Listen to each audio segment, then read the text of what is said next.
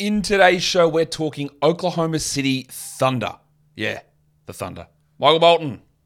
Thanks, Josh. It's Michael Bolton here, and it's time for another episode of the Locked On Fantasy Basketball Podcast. Let's get to it. Let's get to it, indeed. You are Locked On Fantasy Basketball, your daily fantasy basketball podcast, part of the Locked On Podcast Network.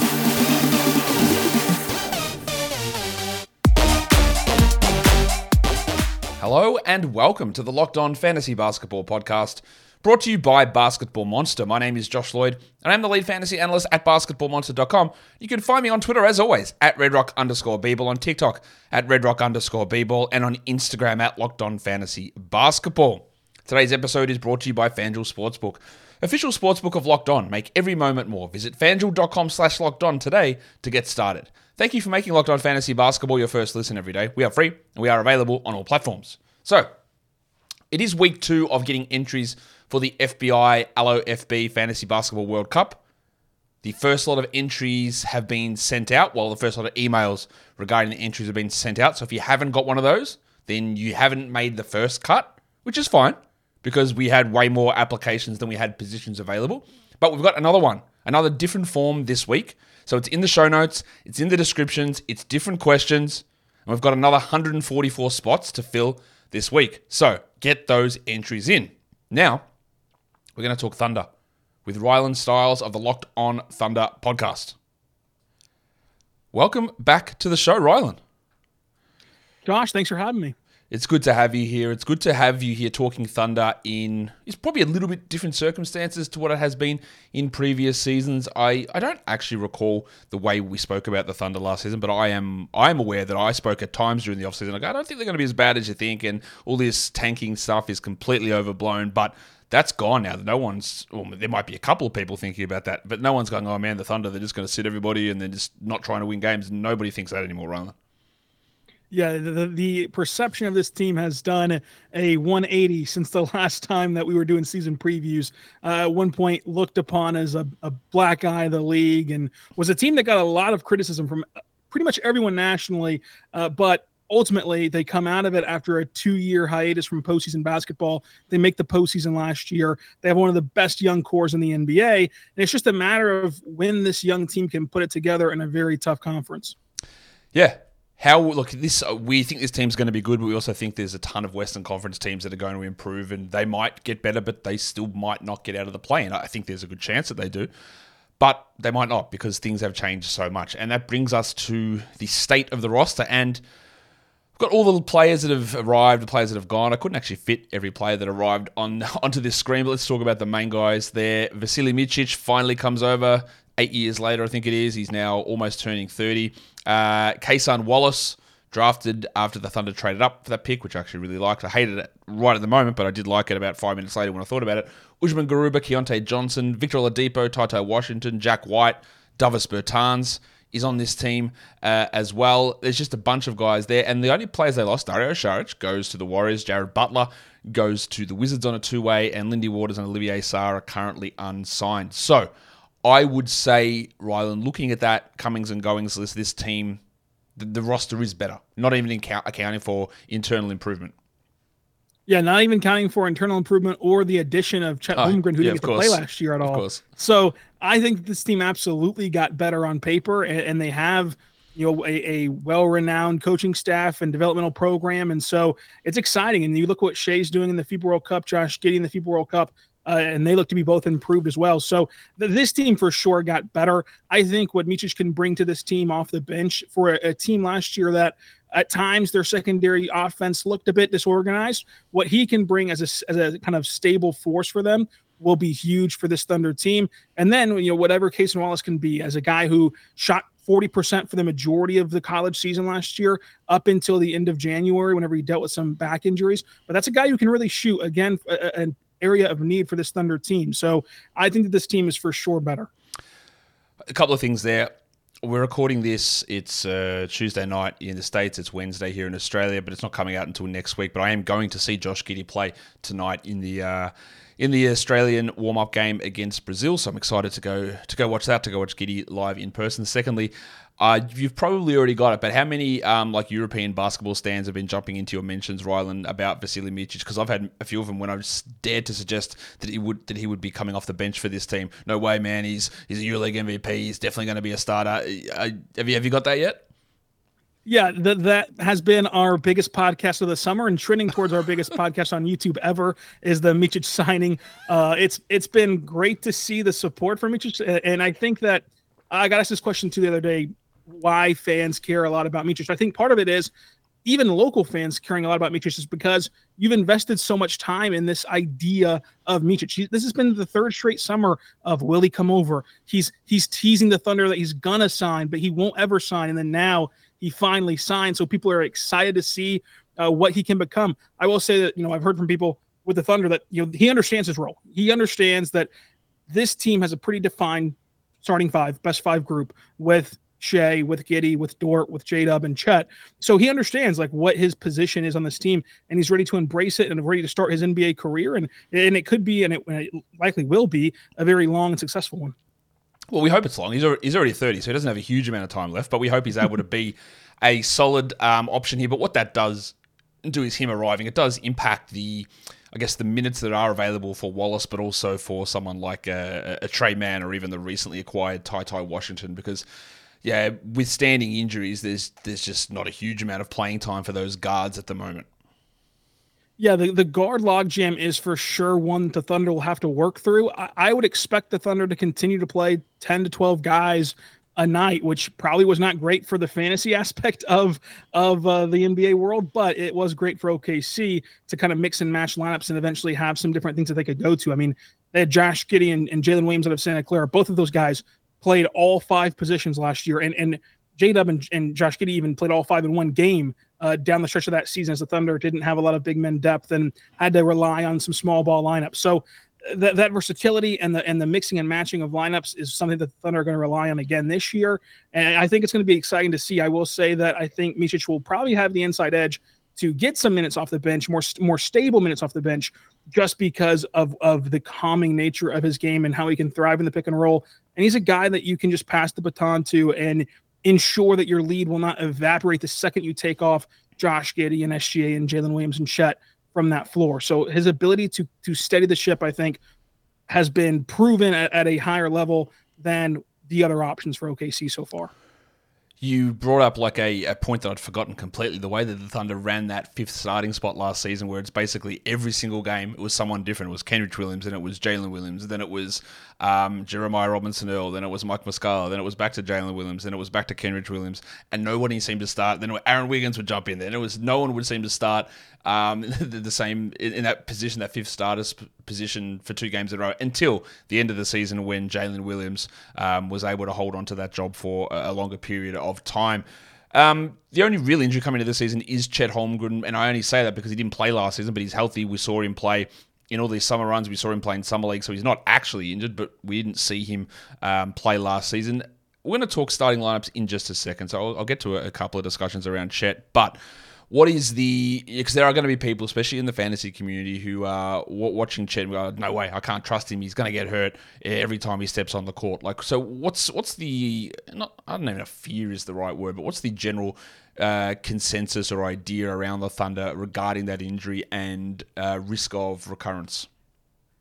Yeah, the, the injury rehab for Chet this year went as good as you can expect. He was always on track. He never had a setback, and he was healthy enough to play in summer league and for Team USA Select. And he's also been doing pickup runs with Kevin Durant and other superstars as well. So he's been tracking very well, and he looks healthy at this juncture.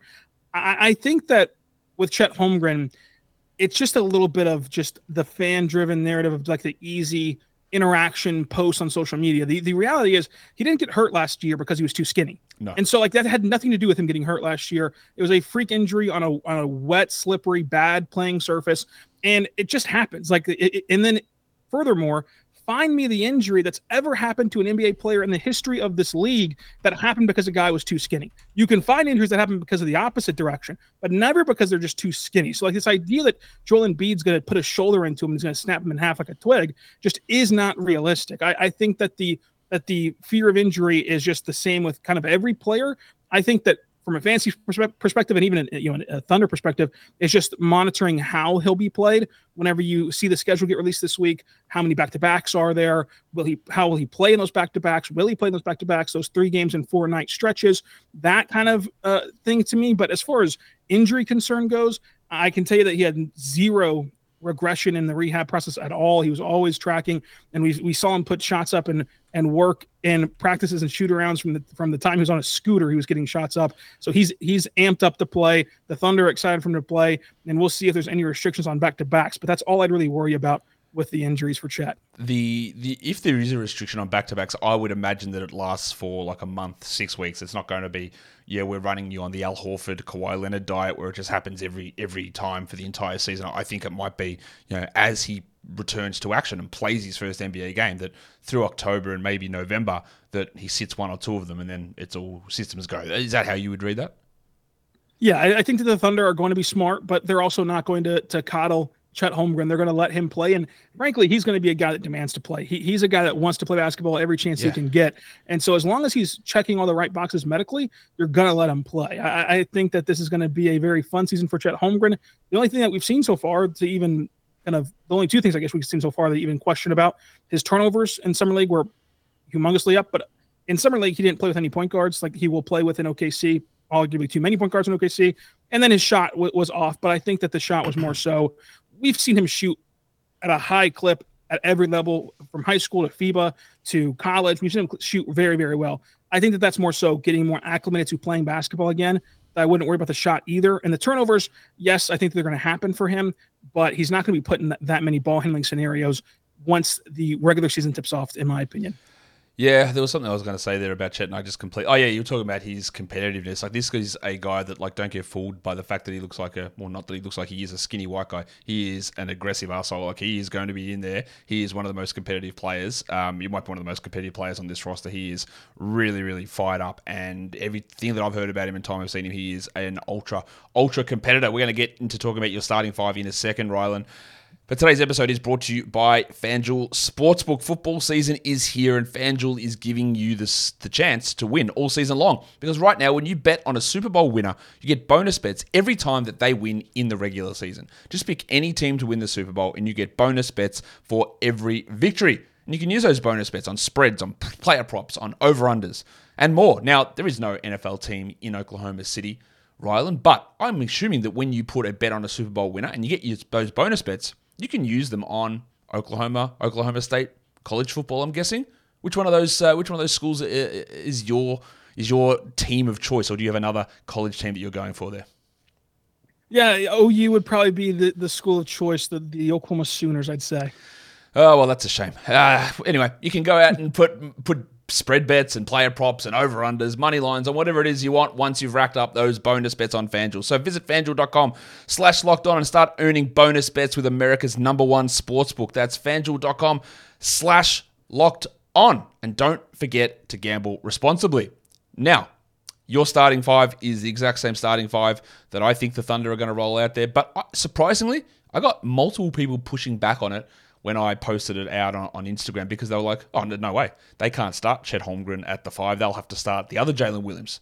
Um, Chet's not going to survive at the five. And I, to me, there is just absolutely no way that this isn't the starting lineup they're going to go with. Yes, Jalen Williams did play well last season, the king of drawing charges. But this, there's no, I, I, there is no way in my mind that they are benching Lou Dort or the other Jalen Williams, or they're not benching the other guys, so that tall Jalen Williams, or as I call him, Pig Williams, can start next to Chet. That's just not going to happen. It's not, and, and, I think that that is just the um, fans that maybe don't have the the same grasp of Oklahoma City. I think they've got a great read on it. The Thunder internally have two strong beliefs. Number one is their belief in Lou Dort. They absolutely love Lou Dort, from the coaching staff to the front office. So they're going to give him an extremely long leash. Whereas some observers of the Thunder what even within the Thunder fan base would rather them not give him that long leash. The Thunder are going to do that, uh, and his defense and what he brings to the team as a leader of the team kind of warrant that. And then the Thunder also believe Chet Holmgren is a center. Now they could be wrong on that belief, but they believe he's a center, and they've been saying that since the day that they drafted him, and that has not changed with this injury. Because again, this injury had nothing to do with him being a center or him being skinny or anything else. So they are going to play him at the center position. That's why they didn't take a big man this year. It's why they didn't improve uh, their big man rotation this this offseason. They believe they have their center of the future.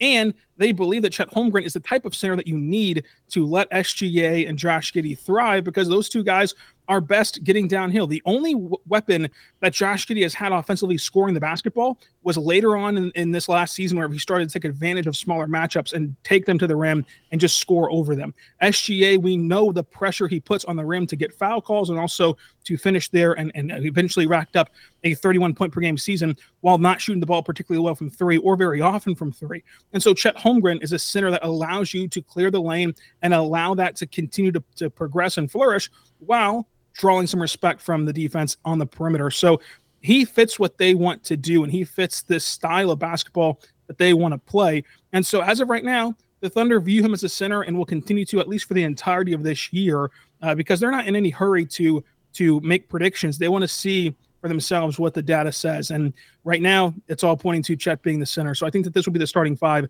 as long as all five guys are healthy. Yeah, I don't really see any any any way that that's not going to be the case. Honestly, it's just not going to be. Um, you talk about Lou Dort, who uh, I also refer to as Midwest Dillon Brooks. Is there going to be a situation that when someone like you know, Wallace is ready, like I know you say they love him and his defense is good, but he takes so much off the table offensively. Like he is one of the worst finishers in the NBA, and I, I just think that I don't. I maybe correct me if I'm wrong. I would doubt that the plan is for Jalen Williams to be the long term starting power forward. I would guess they would want Giddey, Shai, and Jalen to play the one, two, and the three, and then they would want somebody else to be playing there next to Chet.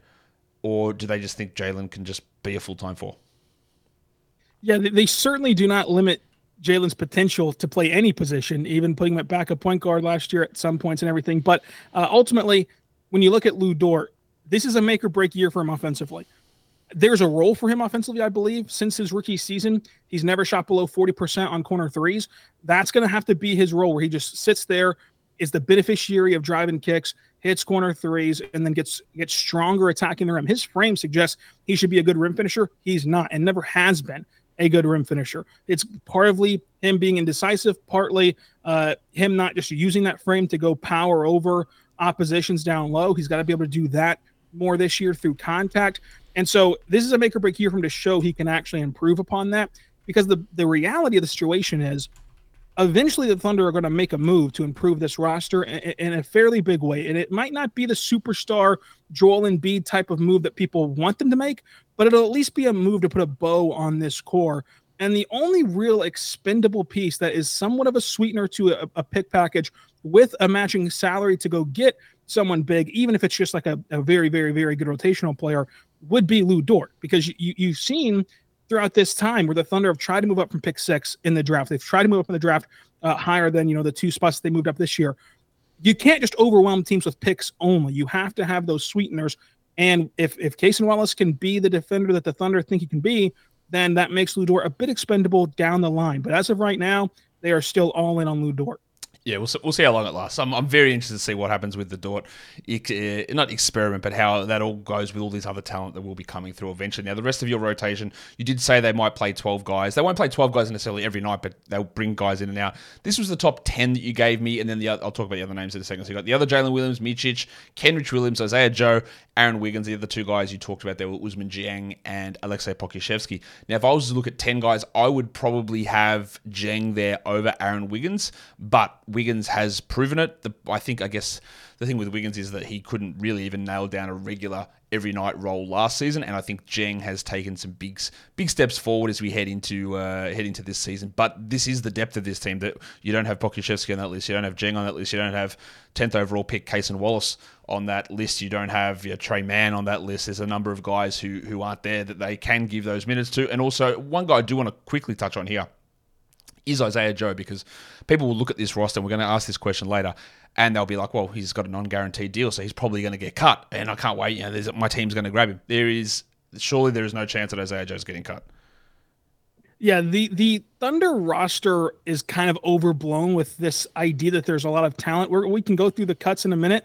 Every player the Thunder are going to cut was given away multiple times this offseason for free. The Thunder were paid to take on these players, and they're going to get rid of them to clear the way. So it's it's not. I don't get the idea that the Thunder are going to be giving up players who, who teams are ready to jump on because teams could have already jumped on them if they wanted to. This summer they could have already jumped on them if they wanted to. But it certainly will not be Isaiah Joe who provides uh, some of the best shooting in the NBA, but much less for this Thunder team that, that lacks shooting still, even with some improvements in that area this offseason. So Isaiah Joe, and, and sneakily, is a better defender than what he looks like mm-hmm. on the court whenever he plays as well. So Isaiah Joe is a key cog to this rotation. And you're right, the, the, the depth of this team is on full display, and it's part of why I'm fairly excited for what this what this full regular season can look like because whenever you talk about these names, it's and you talk about the coach who's willing to to shuffle through the Rolodex of players. This is a head coach that's not going to be stubborn. If, if a guy doesn't have it that night, he's going to get him out of there. He's even benched Josh Giddey at times and benched Lou Dort and yep. benched guys who are like the main guys on this roster. So you're telling me that in an 82 game season, there's going to be a lot of games where you can't just find eight or nine guys that night that have it on a list of, of 12, 13 names that you really like. I think that more often than not, the Thunder will find a combination of six, seven, eight, nine guys who can really play on any given night and have it going and are able to win some more regular season games than people think. And it then it might not translate to the postseason, but as far as the regular season goes, uh, it can get them a lot of wins. So I, I think that ultimately I would agree with you that if you're just talking about minutes in the long run, Poku and Dieng will both probably be ahead of Wiggins. If you're talking about trying to maximize your rotation to win a basketball game, I'd have Wiggins ab- above those two. So it's just kind of up to what the Thunder's mindset is going into this year. And I think it'll likely trend more still toward development, which is going to be shocking to hear for some uh, national people who want the Thunder just go for it right now. I'm not going to talk a huge amount about Shai Gilgeous-Alexander because he had that big breakout step last season. We saw that he part of the concern. I wasn't even concerned that I have for him, but like uh, there's a I have a level of. Uh, skepticism is not even the right word. It makes me think like I don't believe in Shai because I, I very clearly do. But the way that he was able to take his free throw shooting and free throw drawing to this next level last season makes me feel that even a slight regression hurts his overall fantasy value. I've said this on the show many times. He took his free throw percentage up 10 percentage points from 80 point or 81 up to 90.5. Like that's gigantic. He took his free throw attempts from 7.2 to 10.9. He took his overall field goal shooting from 45 up to 51%. Uh, I say all those things to ask the question like what is the where, what is the next step? How does he improve from there? Because there are things there I look at and go, oh, that look that free throw shooting might be 87, which in the scheme of real NBA basketball doesn't mean much, but for fantasy it does. Or he's 51%, he might be 49.2 or something like that, which is a drop back as well. So to offset those things which were gigantic, gigantic leaps forward, what is something that he might be able to um, step step forward in or improve this season?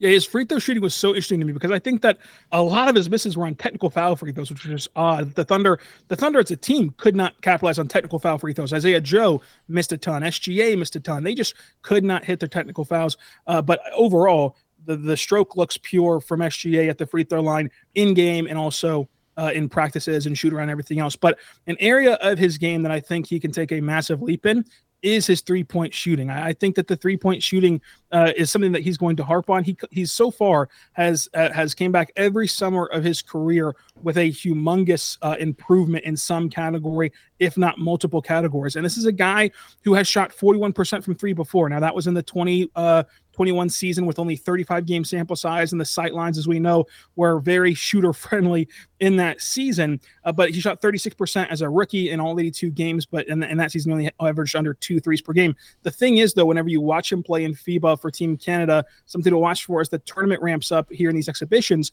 has been the overall change to his shooting form. It's much, much, much more fluid. And he's also very comfortable trying those step backs again, which he got a bit away from last year, which led to some better efficiency because he didn't try as many of those step backs. He just got to the bucket uh, and either scored at the rim through contact or pulled back on, on a little mid range jumper that is hard to contest because if you're looking at Shai, you would think that the way to defend him is to, to give him space and to prevent him to shoot at the rim, but he can easily just pop a, a mid-range jumper and do that at a high clip as well. So overall, the biggest area of growth from him would be three-point shooting, and I think that he can probably do that, especially playing off ball more this year, at least in some uh, more capacity off ball with Josh Giddey and Chet Holmgren to get some uh, open three-point looks, uh, an area that he didn't really get the chance to shoot a lot of last year.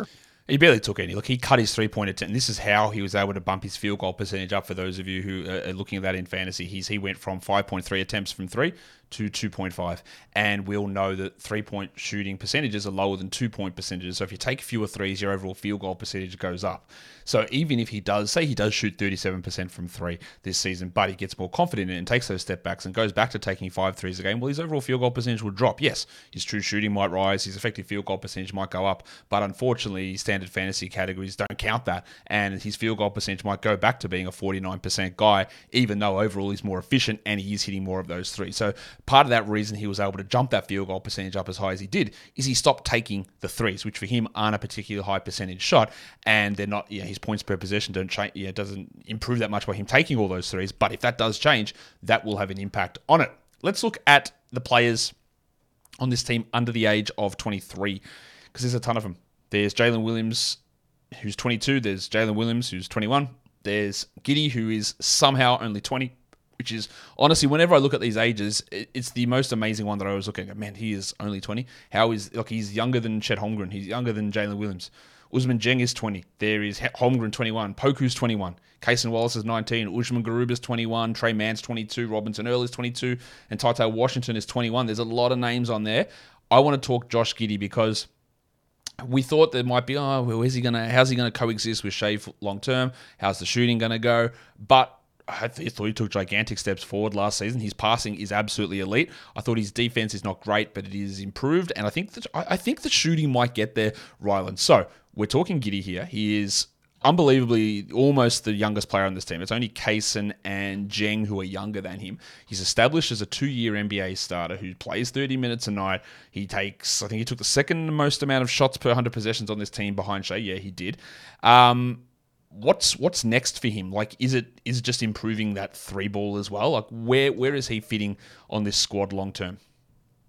The next step for Josh Giddey is actually not the three point ball because I think that that's going to progress at a slower pace and at, and at a rate where he progressed last year. Like if he if he can make that kind of jump every single year under Chip Engelland, that'd be fantastic. But like eventually that'll come around. I think that he can be a league average three point shooter just because of his work ethic and, and, and, you know this like how hard he works and and, and the background of him uh, to improve his game. The, the, the improvement's going to come with his free throw rate, which is what we talked about with Shai uh, mm. earlier. His free throw rate was horrendous in his NBA career so far for a guy of his stature and frame, and a guy that, like I said earlier, thrives only getting at the rim against smaller matchups. This is something that Mark has talked about a lot. That the the emphasis for Josh Giddey this summer is to get to the free throw line, figure out a way to make them blow the whistle, force their hand to get you to the free throw line because it's not as though you're not getting fouled. It's just they're not calling it. So how can you make them uh, uh, give you that contact? And and so far in one FIBA exhibition game, he shot five free throws, which is uh, he only did that in the NBA more than four free throws around five times in his whole NBA career. So like it, it is it is something that he is going to need to improve on, and that that can open things up for him because as you saw so far for Team Australia. With the way he can score at the rim, given his almost six nine frame, he stands by the fact he's six nine the Thunder call him six eight still. With that frame, and, his, and if he can score the rim at a high level, as defenses rotate over to him, he has that elite playmaking to make them pay for it and find the open man. So that's going to be the next evolution, is being a, a force of rim pressure uh, in in the offensive game.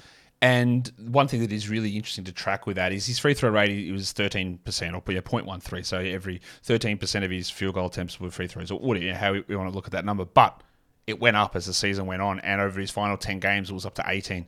Over his final 25 games, it was 17. So it is pushing up, and you get that to 20, 21. He had a 26 uh, free throw attempt rate uh, playing in Adelaide uh, for the 36ers uh, down here in the NBL. So there is a possibility of that jumping up, and that is that's one of those things that takes guys from being good to being very good to being stars. And we were talked about that with Shai. If you get that free throw attempt rate up, and that then so much other stuff. Of course, he's got to hit his free throws because that percentage dropped down to like 66% over the last 25 games. So they've got to go in as well. But getting to the line is is important. Now there are a ton of young guys there. I can't talk about all of them in this show, but what I do want to talk about now, Rylan, is okay, who is getting cut? Because there are 25 players currently on this roster, and only one of those players is signed to a two way deal.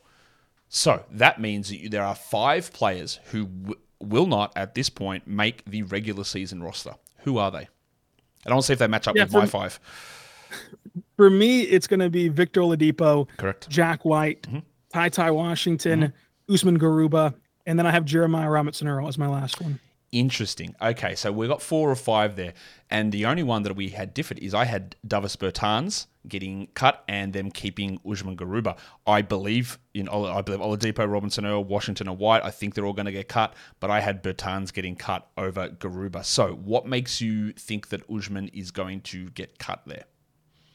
Yeah, I think that whenever you look at Davis Bertans, you know he has that contract where if you only play him in you know 75% or less of the games you can waive him next summer for $5 million and the thunder uh, have managed to to play with a older big man throughout this time uh, you know under mark of, of having Mike Muscala. And then right sure. into from Muscala you go into Dario Saric. And now a, a likely lineage there would be uh Davis Bertans. The, the problem would be Davis Bertans not necessarily as willing it doesn't feel like from his other stops to be in that uh, to be in that Muscala and Saric role where you're kind of getting DNPs on weeks at a time and then you get back in the rotation, then you fall back out of it. It doesn't seem like that's his cup of tea necessarily. So if the two could work out a buyout agreement, I think that that would be a tremendous win for OKC to get him cut. But uh, as of right now, I, I, look at the $1.9 million owed to Jerry and then the low contract owed to Usman Garuba and, and kind of side there.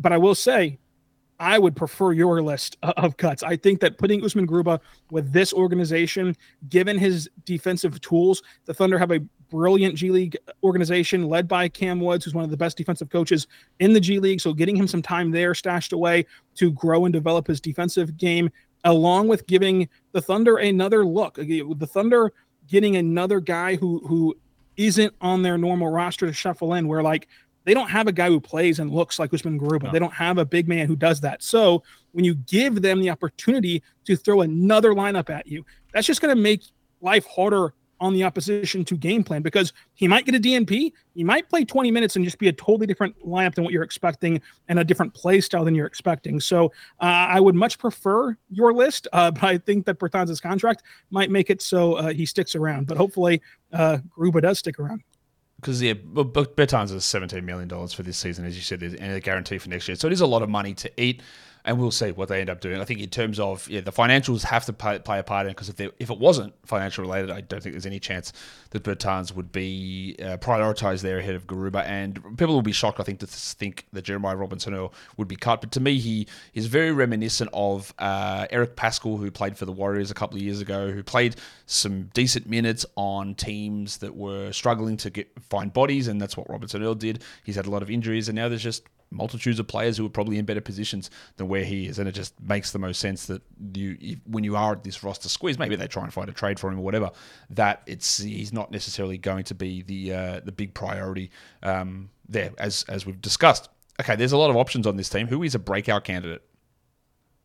A breakout candidate on this team, I think, can be Josh Giddey. I think that he can take a big leap in the box score, both uh, assist wise you, you look at how he can just dump passes off to, to Chet Holmgren, both in the pick and roll as Chet Holmgren's trailing in transition, just the diving to the rim. Everything he can do with Chet Holmgren, I think, can boost his assists even more. We know he's going to collect a ton of rebounds, and he's gotten better as the months went on last year at scoring the basketball uh, and getting to the rim there to, to allow himself to score, plus any sort of improvement from beyond the arc itches him closer and closer to that league average mark. So I would be uh, really in on a on a Josh Giddey breakout, especially if he's slipping in fantasy rounds at all. Uh, so I, th- I would go with with him as my breakout candidate.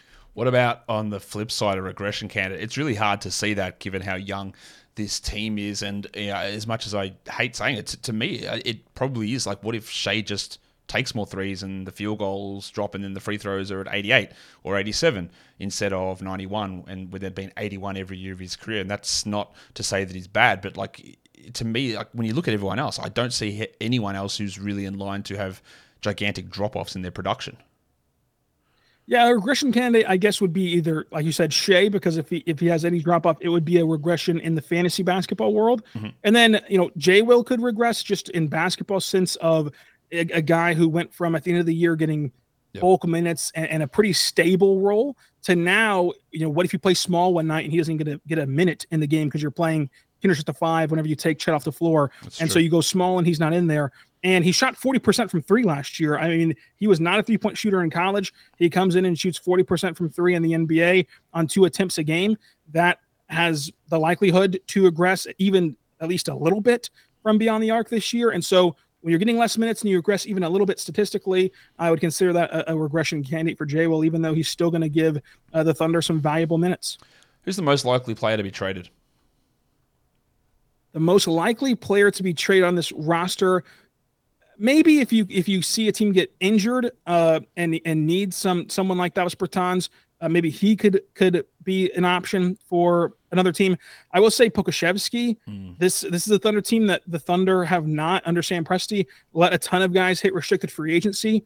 There seems to be no contract extension on the on the horizon for Poku ahead of this season, so he will be uh, playing this year on an expiring deal that will send him into restricted free agency. You saw that with Darius Bazley last year, where they let him play it out until the deadline and shipped him off to Phoenix.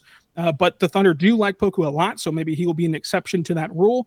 And ultimately, I would settle on Tre Mann. I think the Tre Mann showed a lot in summer league, and there's going to be a guard needy team out there that wants to take a shot on him because at, at, the end of the day, you can probably pick him up for a second round pick or something like that, to where you can have the potential to have a guy uh, lead your team and just see if he pops or not in, in your organization, especially a guard needy team that not, might not necessarily want to win a ton of games this year. All right, let's get to the business of win projections. This team 40 and 42, where I I, I didn't go back and have a look, but I'm pretty sure you wouldn't have selected them for 40 and 42, even though we were a little bit higher on this Thunder team than, than people were in general. But they were 40 and 42. They had the 15th best net rating in the NBA, plus 0.6, which is really good. And now FanDuel's gone, all right, let's go. We're at 44 and a half wins as our over under. And we are remarkably similar, but also both under. You're at 44 and 38. I'm at 43 and 39. And I, I think if this was the same Western Conference as last season, Rylan, I'd be looking at the Thunder as a 46 win team, I reckon, but it's not. And for every win that every other team gets, somebody has to lose at some point. So, well, I'm expecting the Thunder to improve and get a few wins, and I think their team's going to be significantly better. I wouldn't be shocked if they yeah, ended up at 42 and 42 and still in the play-in because other teams have gotten significantly better. Yeah, I think that this Thunder team, they're going to look a lot better on the court. Now, their record might not be this incredible, dramatic improvement, but on the court, if you watch them last year and then you watch them this year, you're going to know who the better team was and who the better team is. But it is a tough, tough Western Conference.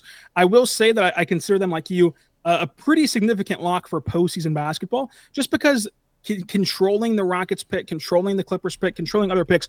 They have zero incentive at the end of a season in a tight play-in race to shut it down. They didn't do it last year. The Dallas Mavericks did. They take that spot. I think that the, I think that you're going to see that every year, where like there's going to be a team who had higher hopes, but eventually just shuts it down in the last two weeks, and the Thunder will take advantage of that at the very least. But this team, I think, has a wide win variance. You could see them get really hot in the regular season, as we mentioned the depth before, like First and foremost, this is a still a very young team that's going to take the regular season seriously. You saw the SGA Instagram post after every single win. Winning in the NBA still matters to this young team. They still just get giddy about it every time that they win a basketball game. And so, like the the Thunder are going to care, and you cannot guarantee that all other 29 teams are going to care every single night the way you can with the Thunder. They're not going to be load managing a ton of guys, uh, if, if, anyone at all, as we mentioned with the Chet Holmgren, maybe for a month or two, and then he's going to go be all systems go as long as he's healthy. And so then those two equations, plus like we talked about the depth of, you're going to be able to find eight guys a night who are playing good basketball. Like the the odds of playing 14 guys, 12 guys on this roster in one game and most of them sucking are not very high. And so that's going to benefit you a lot too for this Thunder team who we saw made a lot of adjustments last year as one of the best third quarter teams in the NBA. And we also saw every year with Mark, even whenever this team had zero talent on it, They've been a top half of the league defense. This year, defensively, they could be top 10, could arguably top five, but top 10 for sure, in my opinion, leaping up two spots from where they were last year. So the defense and everything makes their win variance very high. But realistically, it is very hard to to pick up a lot of games in the NBA year to year. The Thunder did it last year in a big way. This year, a four game improvement is still a, a pretty good jump for an NBA team. So I know that people want to jump the gun on how good the Thunder can be, and they can reach that plateau this year. But ultimately, if you're going to make a prediction, you've got to be somewhat realistic, and four wins is still really impressive. It is. And now it's time to see how impressive you are because we're going to play the gritty, Rylan. We're looking at Oklahoma City Thunder players. You've played these basketball grid games before, I'm assuming.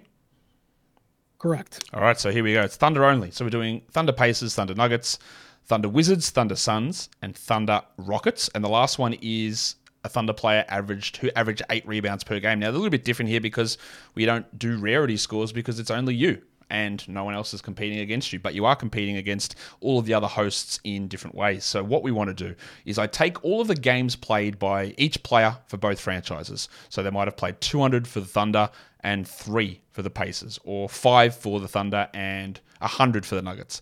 And then I take the smaller of those two numbers and I rank them all, and they get a score of 100 being the, the most games and zero being the fewest games. And you want to head towards the zero. You want to try and get that low player who played you know one random appearance for the Thunder and you know played a million games for the Pacers, and you get scored that way. And the last one for the eight rebounds per game, they have to have averaged eight rebounds per game in a season playing for the Thunder and then we scale those based on the fewest career games played for the Thunder. There's no qualifying amount of games played in a season needed for them to get that. If they came across and played 20 games and averaged eight rebounds, it counts as well. And we're looking for fewest games played as a member of the Thunder slash Seattle Sonics franchise. So it goes all the way back to the Sonics history here as well. Where do you want to start?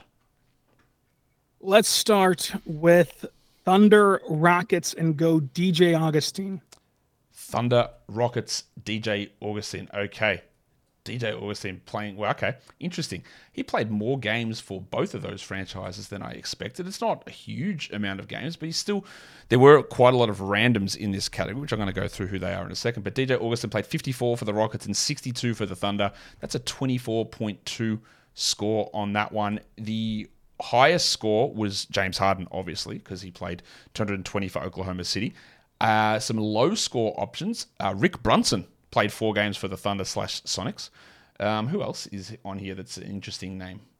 Justin Patton. Wow. Do you remember his five games for the Thunder? Justin Patton, a rebuild legend. Yeah, I do not remember him playing for the Thunder at all. Um, it netted Isaiah Roby. Oh, did it? Oh, yeah. Okay, interesting. Yeah. The other one uh, is, of course, Rockets legend Carmelo Anthony, who played ten games uh, for Houston. That would have been a, a pretty good score. A good one. All right, what else are we going for now? Rock uh, Thunder eight rebounds per game. Moses Brown. Oh yeah, you've you've you've nailed this here. You've nailed the the assignment. Now, is he the lowest one? He is not the lowest one, but he is very very close to it. I wonder if you can guess who the lowest one is, and I'll, I'll give you the the Moses Brown one because he played 43 Thunder games, which is a score of 1.92. The guy who had the lowest score was actually in the same era, in those weird rebuild tank, you know, February, March, April specials, who uh, averaged eight rebounds per game in his very, very small Thunder career. Oh goodness, was it? I'm pretty sure he had close. I think he had close to a 20 rebound game as well during that, maybe even two of them close to a 20 rebound game. Yeah, uh, maybe I'm wrong on that, but I'm pretty. I'm gonna I'm gonna double check that. I'm pretty sure he did. Oh goodness, I don't think Isaiah Roby ever got close to a 20 rebound game at six nine. Oh goodness, Gabriel Deck never got close to a 20 rebound game. no, he did not. Obviously. Um, maybe, I'm gonna go Tony Bradley. Maybe I'm maybe I'm wrong on this. No, it wasn't Tony Bradley. Let me have a quick. Where's these numbers? No, where am I getting this 20 rebound game? I think I'm anyway. It was Jaylen Hoard. Moses Brown had a 20 rebound game. J- uh, oh, no, Jaylen Hoard did have a, almost a 20 rebound game. He actually yes. did have a 20 rebound yes, game. You're he right. He did. He did. He had that. Jaylen Hoard. Yes, Jaylen Hoard. He played 23 Thunder games and he had that random stretch. I can't remember which year it was. But Moses Brown's a great answer. What are we going to do next? Let's do Thunder Wizards. Thunder and Wizards. All right. Ish Smith. Yeah, we love Ish Smith in these games. He's always he's always good value. Ish Smith Wow, Ish Smith only played 30 games for the Thunder. Okay. That's a good score, but there were there were some other good ones. 18.18 is the score for Ish. The highest scoring player between the, those two franchises was somebody by the name of Gus Williams, who played a lot for Seattle. Some low score ones. Um, Justin Robinson. Okay, I remember him uh, from a couple of years ago. Greg Ballard, don't know who. Oh, yes, I do know. I don't know him. I think he was a Seattle guy. Rashard Lewis is on that list, although he played quite a bit. Um, Mike Wilks, don't know who that is. Anyway, let's go on to the next one. What are you gonna do? Pacers, Nuggets, or Suns? Let's do Suns and do Darius Bazley because he didn't hardly play at all with the Suns. Yeah, he didn't. I'm, I'm gonna have a look how many he actually played. Cause he barely got on the court after that trade. Da- Darius Bazley played seven games for Phoenix. He played 221 for the Thunder. That is a 1.58. Rylan, you are really, really flying here at the moment. The Pacers and the Nuggets are the last two.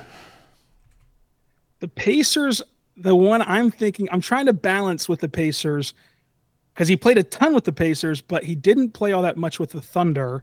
So I'm trying to see if that would be a good enough score. But actually, no, they have to play regular season games, huh? It's gonna be regular season Because. TJ yep. Leaf did not get into the regular season for the Thunder. Wow. no, I was gonna say he was in training camp. He was one of these guys like TyTy right. Washington. People were freaking out about. That's right. That's what. The, the, the freak out with TyTy Washington is like when people thought TJ Leaf was going to be good for the Thunder, and then he just got cut, and it didn't matter at all. For the sake of time, I'll just stick with George Hill, Pacers.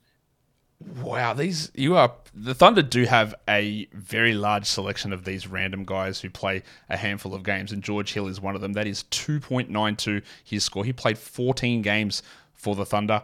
Um, wow, that's that's his. Who was the highest? Derrick McKey was the highest back from the Sonics days, but George is almost the best one. There's a bloke by the name of Eddie Gill who played one game for the franchise at some point. I don't know when that happened. I'm trying to find any other uh, new ones. Victor Oladipo only played 67 games in his Thunder career, so he was uh, he was there. Now he's back again, obviously. Um, yeah, but really good scores. All right, last one, Denver. Last one, let's go with the NBA champion Reggie Jackson.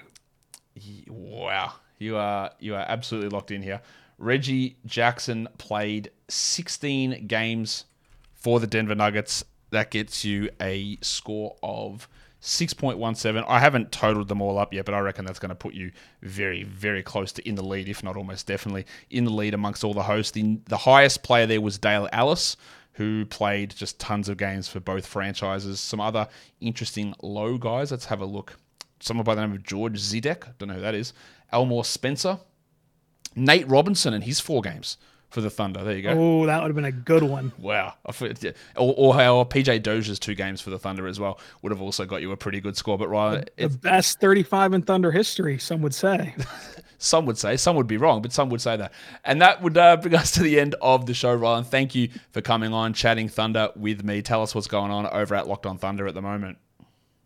Locked On Thunder is just getting ready for a very exciting season with the with the Oklahoma City Thunder. And Josh, I want to give you one question that I had from a listener that I didn't know how to answer. Okay. So you can end the show flexing your muscles for me. All right.